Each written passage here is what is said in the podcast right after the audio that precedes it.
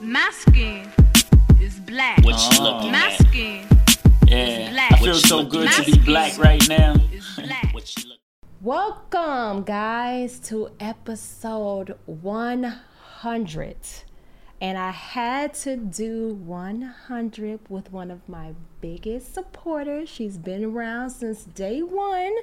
Caress Dorsley of 620 Style. Caress, thank you so much for joining me on a 100 episode. Oh my gosh, congratulations. Thank you. That's Thank- crazy. I feel so honored. Yeah, I was like, I have to. It had to be somebody special. I'm just like, hundred. It has to be like the right person. And I was just like, she's like the all around supporter. So I gotta, it gotta be you. It couldn't be nobody else. Yeah. You about to make me cry. I'm already so emotional. it's okay. Love it. Uh, Chris, I'm actually this one you gotta come to. So in October, we're actually doing a live podcast to celebrate the 100 episode as well as my three year anniversary. So we want to do a pop up. We're gonna do a pop up and we're gonna do like a live podcast and a live discussion. So stay tuned for the details. I'll make sure I send them to you. Yes, I love it. Yes, it's so exciting. So, can't start any podcast without acknowledging our amazing black owned sponsors, guys. So, this episode is actually sponsored by June 8th NY they just released their um, Purpose Coll- Pretty On Purpose collection September 3rd. The collection is fall ready, so make sure you check them out. Check out their Instagram and make sure you shop at www.june8thny.myshopify.com. Um, the brand is very eclectic, eclectic and unique, and their aesthetic is amazing. So make sure you check them out. And of course, we can't start anyone without talking about our girl at Adorn Hair Salon up in Harlem. They are redefining what it's like to have good hair. They have memberships for good hair and hair growth, and they can put you on a amazing hair growth journey. So, Caress, this is your first time on the show, and that is very, very exciting. So, let's start with just a little this or that, even though I feel like I know all of your answers. All right, let's see. Uh, let's see. Fitted leg or flare leg? Blair. you knew. Fedora or beret? Ooh. Mm-hmm. Ooh. I'm going to say a beret. Beret, okay. Mule or stiletto? So I want to say stiletto, but the way my feet are set up after COVID, in practical application, it would be a mule. Hilarious. Uh, side boob or under boob?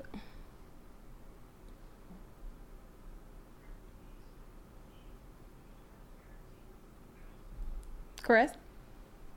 Can you hear me? I said side boob or under boob? I said I think I'm gonna say an under boob. Under boob. Cool. Okay. So, mm-hmm. Caress, I think that everyone should know about your journey. The way that me and Caress met was really uh, organic. We actually uh, both attended the um, Harlem Fashion Row Designer Retreat a couple years back, and we both made an impression on the owner. And she, we didn't even meet each other at the event. We actually didn't even meet until afterwards. She connected us and just started our little sisterhood. And Caress is the one who gave me the name Fashion Fairy Godmother, and now I cling on to it. It's on the website. It's everywhere. She coined the name, people. She coined the name.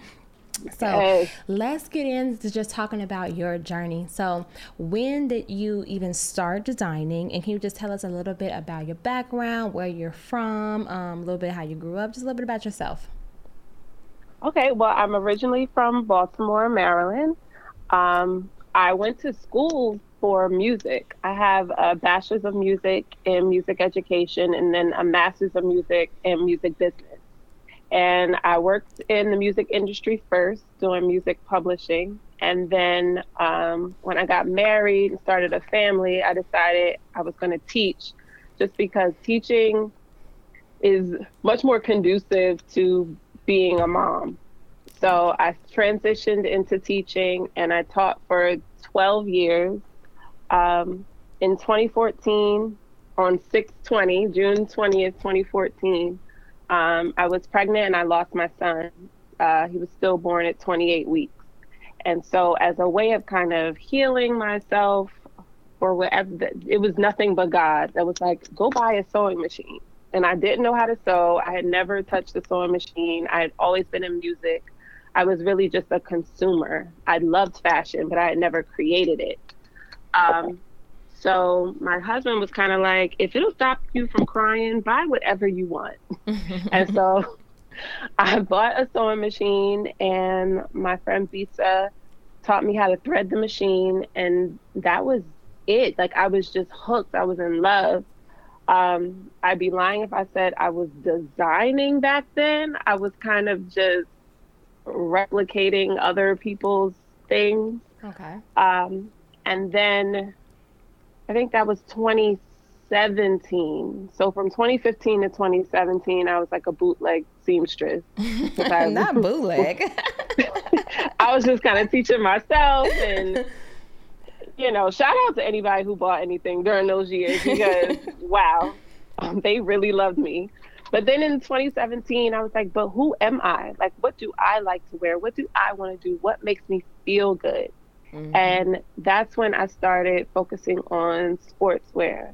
And I'm really into vintage. Anybody who knows me knows I will pick a vintage bag, especially a vintage Gucci bag, mm-hmm. over anything in the store. Like, I love things that feel like they have a story, that feel fresh and new, but also familiar. So um, I created a sportswear line where it's comfortable style, not leggings and sweatshirts, but an elevated comfort mm-hmm. that feels fresh and new, but also familiar. I like that. And did that just it just came from you just thinking about what you wanted to wear? Right. So you yeah. like, you kind of felt like that you wanted to make things like cuz you were the consumer. Right. So in 2014 like okay, everybody's like, "Yeah, it's really sad you lost your baby. Sorry." And you know, at the time also my dad had just had a stroke. And everyone was very sympathetic, but also it's like, "All right, girl, but get yourself together. Like, okay, but you you still have to go back to work. And at the time, my daughter was in kindergarten, so it's like you know you still have to show up as a parent. Right. So I wanted, I really just wanted to wear sweatpants every day. I just wanted to kind of roll out of bed, and so I kind of took that feeling, that idea of just being somewhere where it's like I don't want to iron. I don't want to go to the dry cleaners. I want to be comfortable but also present myself in a, a really polished way. So I kind of took that really dark moment and splashed a whole bunch of color on it and took the joy, took the sadness out and added the joy in. And that's kind of where the line came from. You turn lemons into lemonade. Yes. Yep. Seriously. And completely transform. so tell me about like as you started to really understand your consumer what shifts did you make in your business to make sure that you were i guess the word i'm looking for is like making sure you're branding because i feel like as a designer a self-taught designer um, and when you kind of like you get inspired or creative you get lost in doing so many different things um, how do you make sure that you're staying along your brand standards and making sure that you are targeting to the consumer that you found um, is the person that wears your clothes? It's really hard when you're creative. Mm-hmm. Like you mm-hmm. want to do so many things. You want to have skirts and dresses and straight leg pants and everything. but I um I picked we picked actually, uh, I want to say six silhouettes, six things. And then I could play with color, I can play with fabrication, but um, your customer kind of knows who you are and they know what they want. Mm-hmm. And so you kind of fill that part of their closet. They want to come back to you for what you do best. Um, so kind of knowing what I do. I do sportswear, I do flare pants, I do sweatsuits, and all just in an elevated way. Yeah. So I You're don't. the queen of the flare pant. Yeah, and, and it's like I'm good with that. If you're going to prom, it ain't for me. Right. You know, if you if, if it's your birthday and you want your birthday dress, that's not for me either. And I I had to be okay with that. I had to pick my lane and stay in it and really stand confidently in that space. Gotcha. Yeah, I understand that for sure. so, when it comes to I guess I want to talk about you know the you being the queen of the flare pant. Is there something in particular when you go out and shop for flare pants that you look for, or do you only like stick to like what you make? Um, as far as like the flare pant go, because I know that it has to be with flare pants. It has to be something very, very strategic as far as like the length and how wide it is, and like what what type of shoe you can wear with it. Like, what are like I guess like the key points for the way you design a flare pant? Hmm. Well, for me, all of my flare pants are stretch. Okay. Um, just because as a just a black woman, I go up five pounds, down five pounds, up five pounds, down five pounds. So I want a pant that is comfortable and that when I sit in the car or when I sit down for dinner, when I stand up, I don't have all those uh, wrinkles across my midsection, especially around the belly.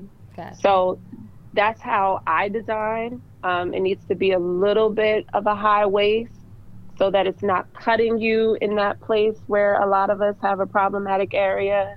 Mm-hmm. Um, in terms of the length, all of my 620 pants have a 34 inch inseam, and that's kind of what I look for in other designers as well. I need mine to dust the floor in a heel.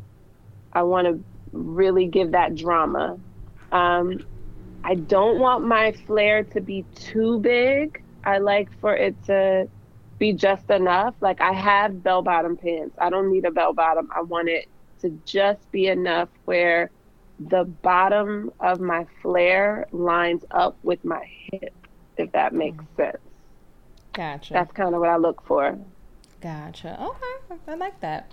So I have a uh, segment called "It's a Success" or "It's a Disaster." Can you tell me about a time in your design career where something went completely to hell, but you learned something from the situation and it made you a uh, better business owner, or just it made you in- adopt something new into your business structures?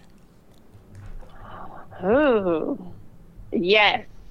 So I did um, a collaboration with ABL on these um, ABL Creations, which is Melissa Mitchell. She just launched a completely dope line for Foot Locker. But she and I have um, a t shirt dress together. At the time, I mean, so we started the process right before COVID hit. And Then all the factories shut down, and then I couldn't get a photo shoot. It was just like a series of unfortunate events. Then, when mm-hmm. everything finally came together, I was 27 weeks pregnant. So my mental was just not where it needed to be. Okay. And I should have just been like, you know what? Everything is lining up, except I'm not in a good place right now. Let me take a minute and, you know, we waited this long. Let me just wait. But I didn't. I went ahead, took the fabric, to the factory and I explained to them what I wanted, but I wasn't like on top of it. It was kind of one of those like, let me just get this off my plate. Let me just get it done. And they made all of the dresses with the fabric going the wrong way. Wow. and I um I had to manually, like there's a face on the front of the dress. So I had to manually use the additional fabric to cut out the face and sew it onto the dress, which actually made like a really cool um, like visual because it became almost 3D. Mm-hmm. But that but that was not the plan, and that was a lot of work. And I think that as a business owner, a when you're spending your money, pay attention. Don't ever like just let somebody do it really be clear about what you want be hands on and if you can't do that in that moment if you have too much on your plate just wait. Mm-hmm. just take it taught me uh, yeah to take your time and be patient. And if you have a quality product and if you have real customers they will wait for You're you. right. just don't don't be so thirsty to just rush into something. Just be patient I learned a lot of patience. Good. You know, it's, I did that too, Chris. I was, I think I was rushing, and I did the same thing. I think I did the same thing with your pants. Oh yeah, the first one. Yeah, the first one. Like I was rushing, and I think I put the wrong fabric on there. So that's what I think. Because I was just like, how would they possibly have used this one, and it's supposed to be this one. right. Yeah. So trust me, I learned that too. But the first time I did it, I had did it with a, a, a company that I work for, and I swatched the wrong fabric for the pant, and all the pants are made in a different fabric. But it was only one black fabric that had showed up, so I just assumed that it was it, and all the black fabrics, of course, look exactly the same. They were all like cotton sateen. I didn't even know that there was a freaking difference. And I was just like, okay. And that's like my first time like in production. I think I had only been in production maybe like three months. and I had literally mm. I had jacked it up. And I when I was working for a company and I jacked it all the way up and I felt so bad. Like I was in there crying like my boss is gonna kill me. I'm gonna get fired. And it wasn't even my business and I was crying. so you know how I was. Yeah, like it's not even like you spending your money. I'm I'm doing it. I'm hurting somebody else's money. I was just like, this is not it. Like I, this is messed up. Yeah. what? But I'm grateful because I'll never do it again. Facts, definitely. Tell me a little bit about like your design. Like, do you feel like that you need to add things to your collection often, or do you feel like that you just need to like continue to find like new consumers? Because I always hear and speak with designers, and they always feel like they have to redesign opposed to like setting like the brand foundation like you have done. Do you feel that like every once in a while you do need to introduce a, a different silhouette to like re-engage your customer? Um, yes. For me, I I think so, but it it's not so much for my customer Mm-hmm. and more about the story that I'm telling and how I'm evolving as a designer. So my flare pants, like that's what I'm known for. Um, that's what I'm good at. I've worked at making sure that they fit just right and I feel good about it. Mm-hmm. But you don't wear flare pants all the time. And the woman that I'm the the woman in my head that I dress doesn't want to wear a flare pant all the time because sometimes she wants to wear J's. And when she wears J's, she wants a straight leg. Um, and so I am adding things as I evolve as a designer. So I'll always have my flare. I'm gonna always have my wide leg track pant, always have my short sleeve um, baseball jacket, but I'm adding a varsity jacket and I'm adding a straight leg sweatpant and hopefully soon, soon, soon I'll be adding um, my first piece of knitwear, a sweater. So um, Nice. I want, I want to, you know, be 620 and be who I am, but also just kind of grow as my customer grows. Gotcha. And are you um uh, just to jump back to what you said in the beginning? Are you still doing music, and do you ever like incorporate like your designs and like like music videos or photo shoots, like people that you like teach or work with? Like, do you do they intertwine for you at all? Yeah, sometimes. Um, just recently, I got hired to um, write a song for um, a gentleman that has his own foundation working on financial literacy. Mm-hmm. And he wanted a song done. And so me and my partner worked on a song for him. And then he's like, all right, I need a video. I need a stylist. I need clothing. I need everything. And he actually hired me as the stylist. And I got to dress people in 620. So it was just kind of like this full, all sides, multifaceted um, project. And it was really cool. So I do get to do that sometimes. Uh, do you like doing it that way? Like when you're able to incorporate like all your passions in one? Yeah, I like doing it sometimes because it can be overwhelming. If that's how it was all the time, I don't think I I still love music and I love fashion. And when I put them all together, I'm not giving my all to either one because I'm trying to balance so much. But every once in a while, it does, it feels good to, you know, hear my music and see my fashion in the same music video. It's, it's dope. Gotcha. So I don't know. This is a. I don't, it's not a tough question, but it's more so like a. how do you do it all kind of question. Like, you know, I know that I feel like sometimes in society or you hear like it, they make you choose between like, you know, family and career and you seem to have them both. And is it hard for you to like still like really, really, you know, you know, pursue your passions and your dreams, but still like have like that home life? And how do you find like that balance?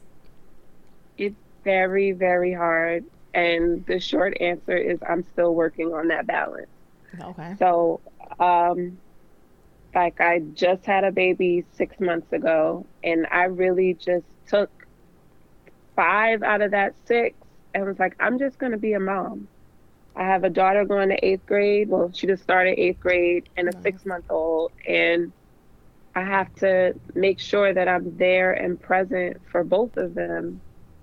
So I just kind of took a minute. And now I'm learning to balance and I'm learning my schedule and I'm getting back to me and back to 620. But it's very, very difficult and it's a, a balance that I still struggle with.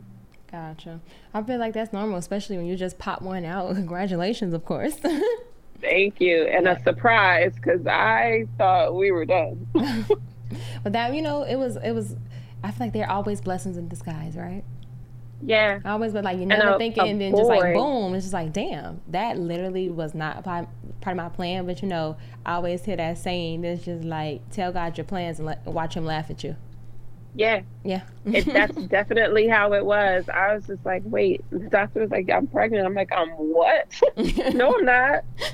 and then for it to be a boy, it was just like, Wow. God really, if you just trust and believe in Him, His word is real and He will keep His promises. And He really did. And I'm so happy and grateful. And I'm just over here living, mother of two. That's what's up.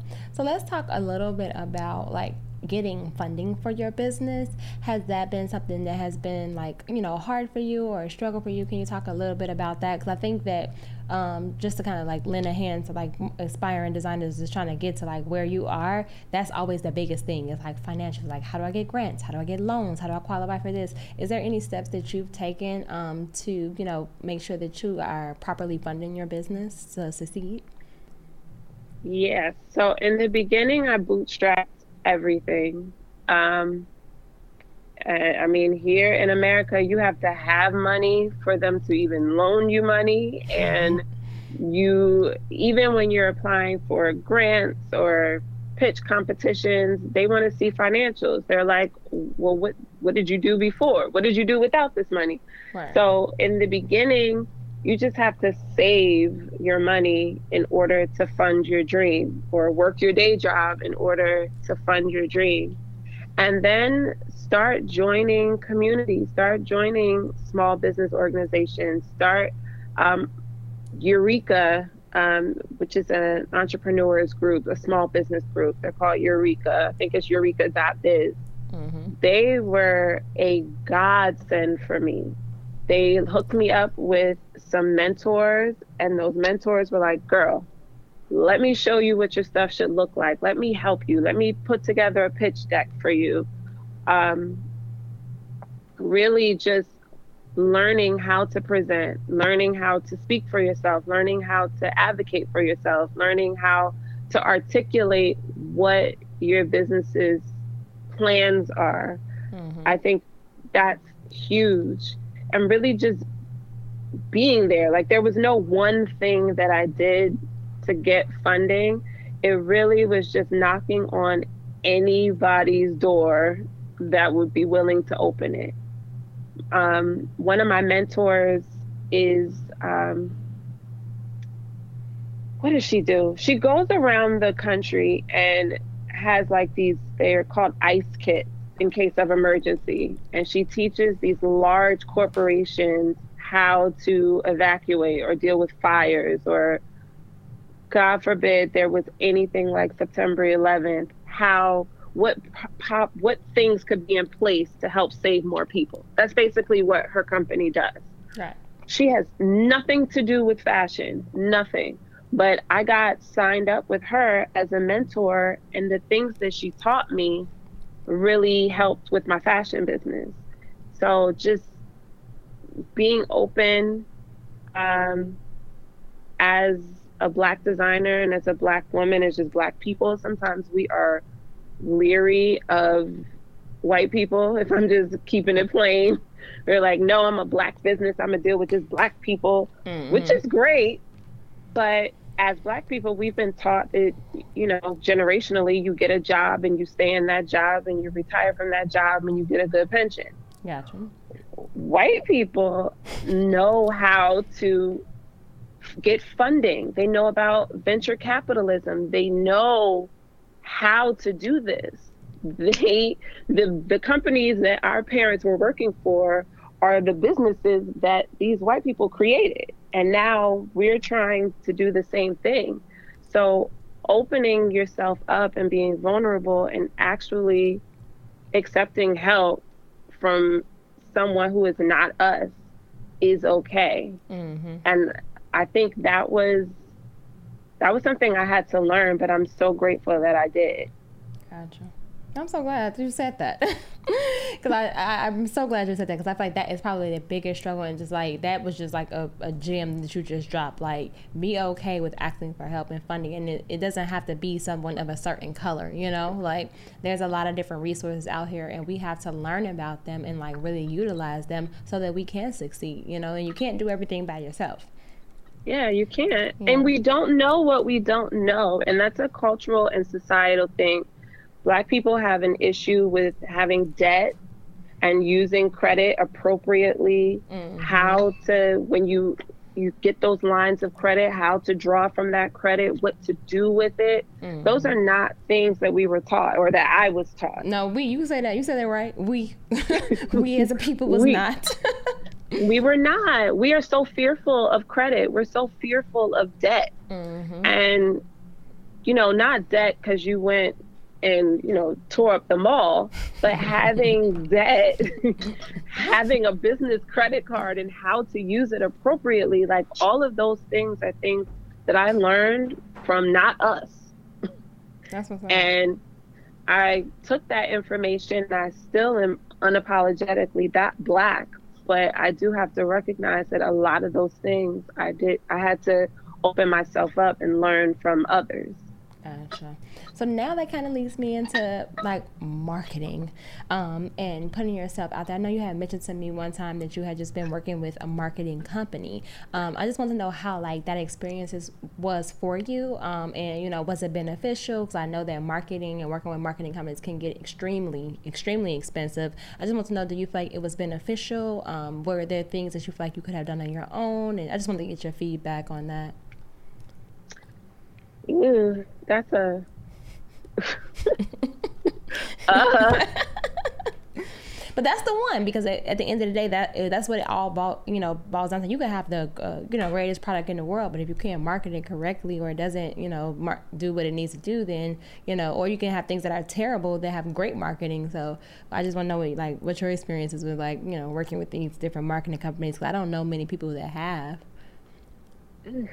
So I, um, excuse me, my the marketing company that I worked with was specifically for um, social media, targeting ads, um, and helping create my ad space. Okay. That works to an ex- a certain extent based on the price point of your designs. Okay. So if you are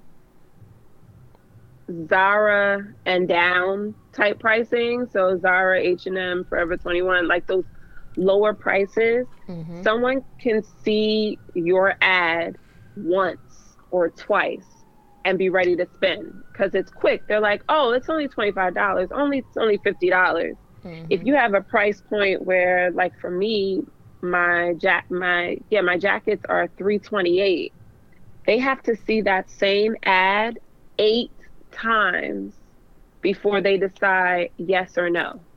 So for someone with a lower price point, they can turn more volume for less money. But if you have a higher price point, it costs a lot more money because a consumer has to see it. They got to believe in it. They're like, oh, this is $328.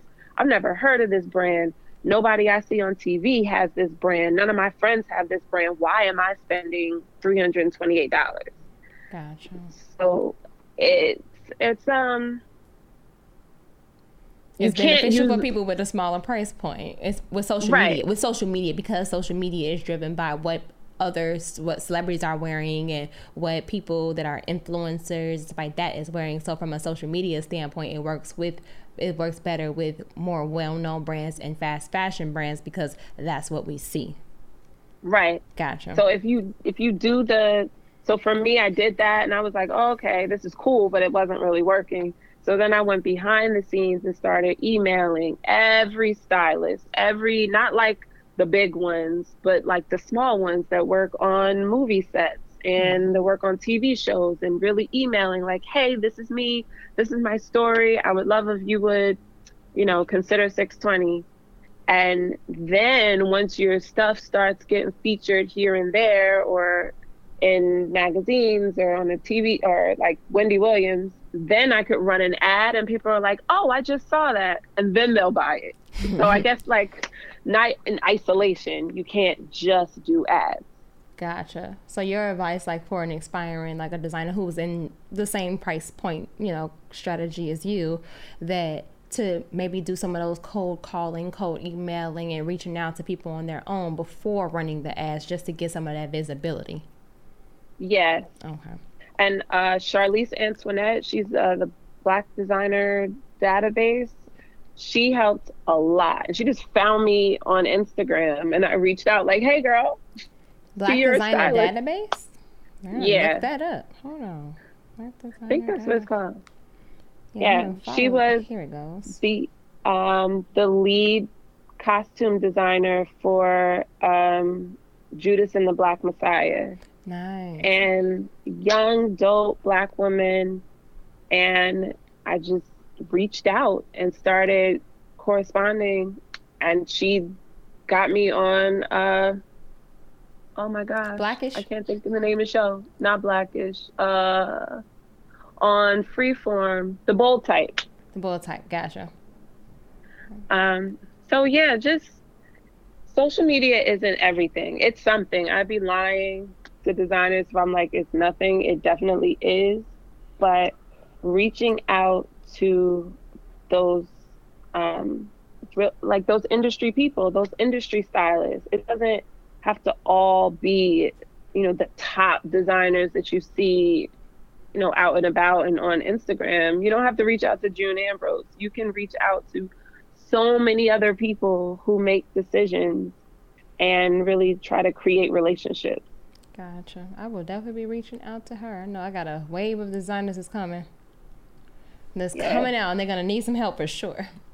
So our last segment before we wrap up is called It's a Muse, and It's a Muse is just for us for you to give us a, a quote or a mantra, an affirmation, a reading, anything like that that just inspires you and keeps you going that you would just want to share with another creative. Ooh. Um I think it would just be well, I guess two things. One thing is like on my board right now I'm looking at it. It says faith without work is dead. That's James 2:14. Um you have to do the work no matter what, no matter what ads you have, no matter no matter what. You, like the dream is free, but you have to really work, work, work for it. And um, the other thing is that uh, Brandice Daniel from Harlem Fashion Row said to me, they're not just wearing your clothes, they're wearing your story. And you need to treat everything, every garment, like it's a piece of you, it's your story. And when you think of everything that you create as part of your story, you treat it differently. You respect it differently. It's not like, oh, I just designed this shirt. No, I'm sharing a piece of my story with you. And it's that. important and it's valuable.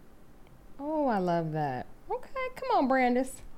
She always come through with the. She comes through. Sis comes through.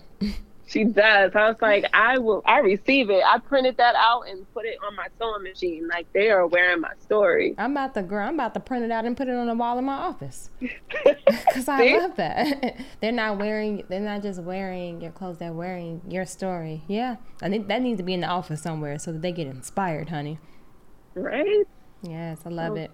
Well, thank you so much, Caress, for joining me. I appreciate you taking your time out. I'm so glad that it was you that I got a chance to do my 100 episode with. This is a.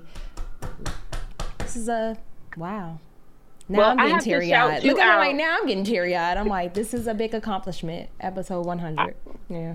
I so wish I was there with you, and I need you to know, and everybody else to know, that y'all, if you work with Lenise, like she really is your fashion fairy godmother. She really cares about you and your brands and where you're going and what you're doing, and you really have someone special in your corner when you are working with her.